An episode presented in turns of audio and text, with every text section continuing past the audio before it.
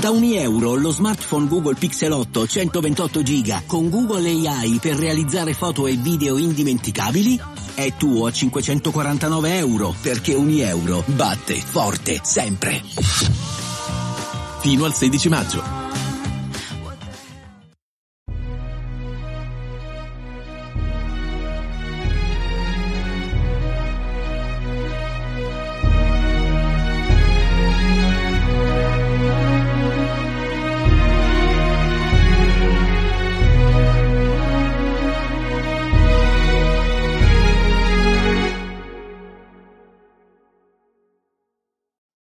Tutti e benvenuti al ventinovesimo episodio di Pillole di Scienza. Oggi volevo parlarvi di un argomento molto particolare. Eh, riguarda una metodologia con cui molti insetti comunicano tra di loro.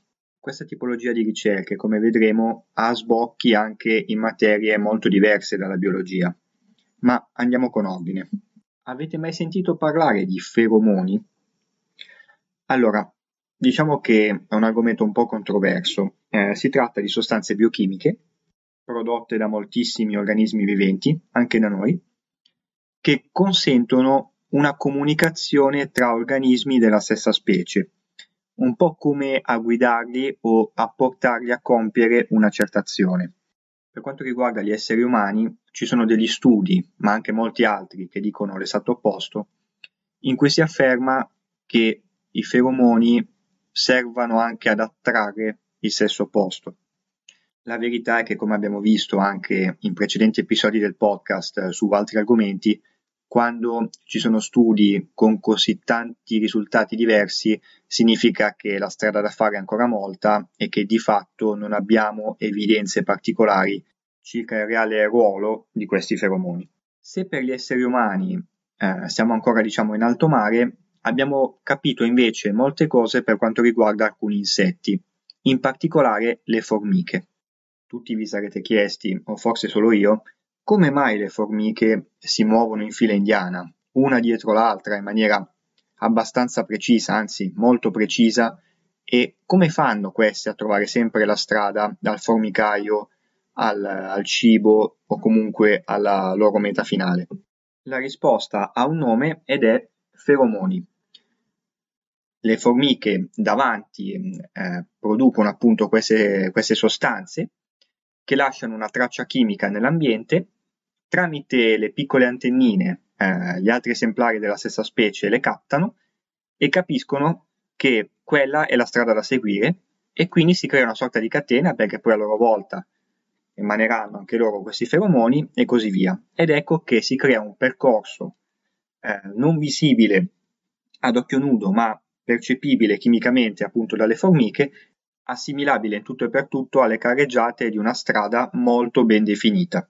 Per provare questa cosa fantastica, il ricercatore Ryan Dash di Harvard con i suoi colleghi è riuscito a mescolare i feromoni delle formiche con un po' di inchiostro ed è riuscito su un pezzo di carta appunto a visualizzare il percorso effettuato da ognuno di loro grazie alla traccia chimica lasciata.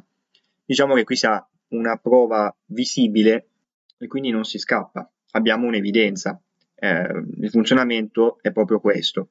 Prima ho detto che questa fila indiana è abbastanza precisa, poi mi sono parzialmente corretto dicendo molto precisa.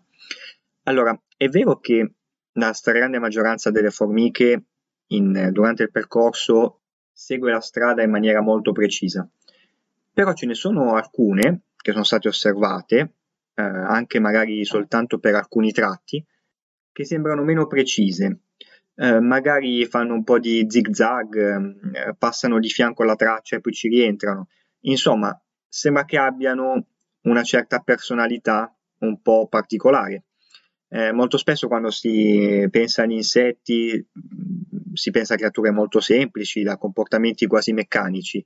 In realtà quello che sta emergendo, ma che va comunque approfondito, e che anche per eh, organismi molto piccoli come le formiche ci possa essere una componente importante di personalità che le caratterizza come individui. Oltre alle formiche, moltissimi altri insetti utilizzano i feromoni per coordinarsi, diciamo. Um, un esempio che mi viene in mente è quello che riguarda gli scarafaggi, quelli che troviamo nelle città.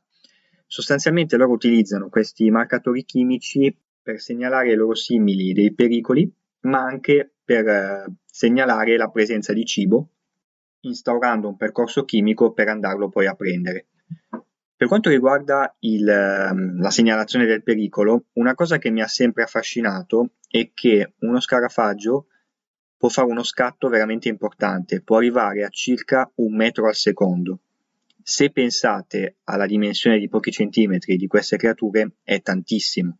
Un metro al secondo non vi dice molto e volete sapere la velocità in chilometri orari? Ecco, è 3,6 km orari. Semplicemente per passare da metri al secondo a chilometri orari basta moltiplicare per 3,6 Ovviamente questo metro al secondo, comunque questi 3,6 km orari rappresentano per lo scarafaggio una velocità di punta, uno scatto, non potrebbe mantenerli a lungo, un po' come, come succede per il ghepardo, che può arrivare anche a oltre 120 km orari, ma soltanto per un brevissimo periodo, non, non potrebbe sostenere tali velocità per molto tempo. Però insomma dà l'idea dei mezzi fisici di questi animali, eh, sicuramente ehm, a livello evoluzionistico lo scarafaggio è stato creato con una buona capacità di scappare e il ghepardo con una buona velocità di accelerare per afferrare la preda. Ad inizio episodio ho anticipato che il comportamento del, delle formiche, ma come abbiamo visto non solo, può essere utilizzato anche in ambiti molto diversi dalla biologia.